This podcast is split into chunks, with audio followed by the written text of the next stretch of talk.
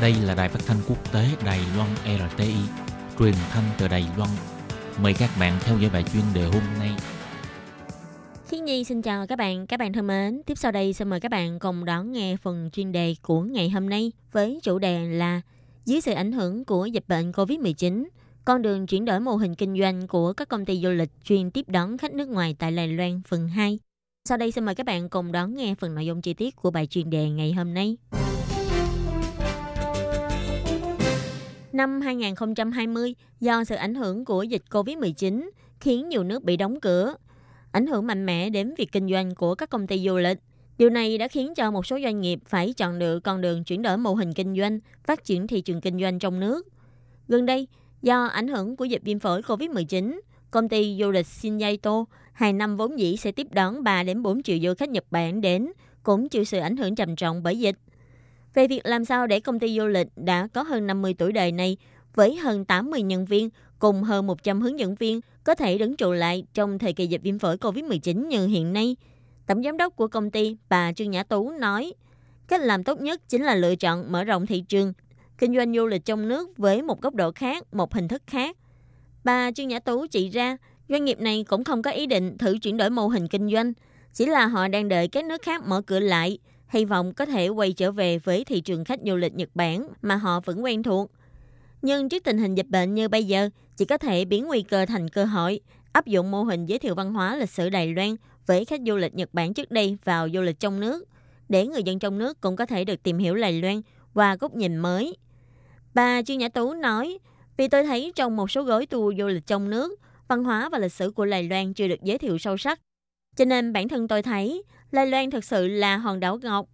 Dù hôm nay khách hàng là người Nhật Bản hay người dân trong nước, tôi thấy chúng ta vẫn cần phải đi sâu vào tìm hiểu để mình có thể hiểu hơn về Lai Loan.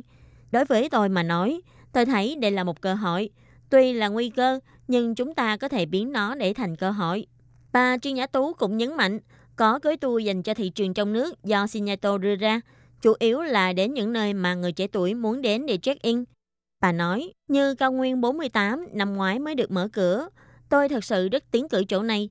Đây là một nơi rất đẹp. Hơn nữa, bạn sẽ khó mà tưởng tượng được, người ta đã cho đào một con đường hầm tại một nơi thấp như vậy. Con đường hầm này, nếu đi thẳng có thể đi ra biển. Đấy là một nơi rất đẹp. Công ty chịu ảnh hưởng trầm trọng nhất trong mùa dịch lần này, đó chính là Lion Travel. Đây là một tập đoàn du lịch có doanh thu 30 tỷ đầy tệ hàng năm. Chỉ vỏn vẹn trong vòng 2 tháng ngắn ngủi, công ty này xém chút đã bị sụp đổ. Chủ tịch hội đồng quản trị của tập đoàn này là ông Vương Văn Kiệt đã phát biểu trong buổi họp báo tháng 4 rằng 3.000 nhân viên của tập đoàn này sẽ cùng doanh nghiệp chuyển đổi mô hình kinh doanh, chuyển sang kinh doanh ngành du lịch cuộc sống. Đến tháng 6 thì Lion Travel đã cho ra mắt tuyến du lịch các đảo trong nước bằng du thuyền đầu tiên sau mùa dịch. Chỉ vỏn vẹn trong vòng 48 tiếng thì hãng này đã bán sạch vé. Số người đăng ký tour cũng đã vượt qua quá con số 10.000, có hơn 4.000 người phải xếp hàng vào chỗ dự bị. Sau đó, công ty này tiếp tục đưa ra tour du lịch các đảo tại Kim Môn, Mã Tổ, Bành Hô và cũng đã nhanh chóng bán sạch chỉ trong vòng một ngày. Với một thành tích đáng nể như vậy, ông Vương Văn Kiệt bày tỏ, đây cũng nằm ngoài sức tưởng tượng của ông. Ông lại bắt đầu tràn đầy hy vọng cho sự phát triển của công ty trong 3 năm tới. Ông nói, sự lợi hại của doanh nghiệp tư nhân Đài Loan chính là ở chỗ sự năng động. Trong 3 tuần này, doanh thu của chúng tôi đã vượt qua ngoài sức tưởng tượng. Hiện nay, cơ hội thương mại vô hạn. Ông Vương Văn Kiệt thẳng thắn nói, vào thời kỳ đầu bùng phát dịch bệnh, lúc đó tôi thật sự thấy hỗn loạn và không chắc chắn, thậm chí là sợ hãi. Nhưng sau đó tôi cũng vì thế mà chợt hiểu ra, khi có cơn sóng ập đến, tốt nhất là bạn nên chạy nhanh hơn cơn sóng.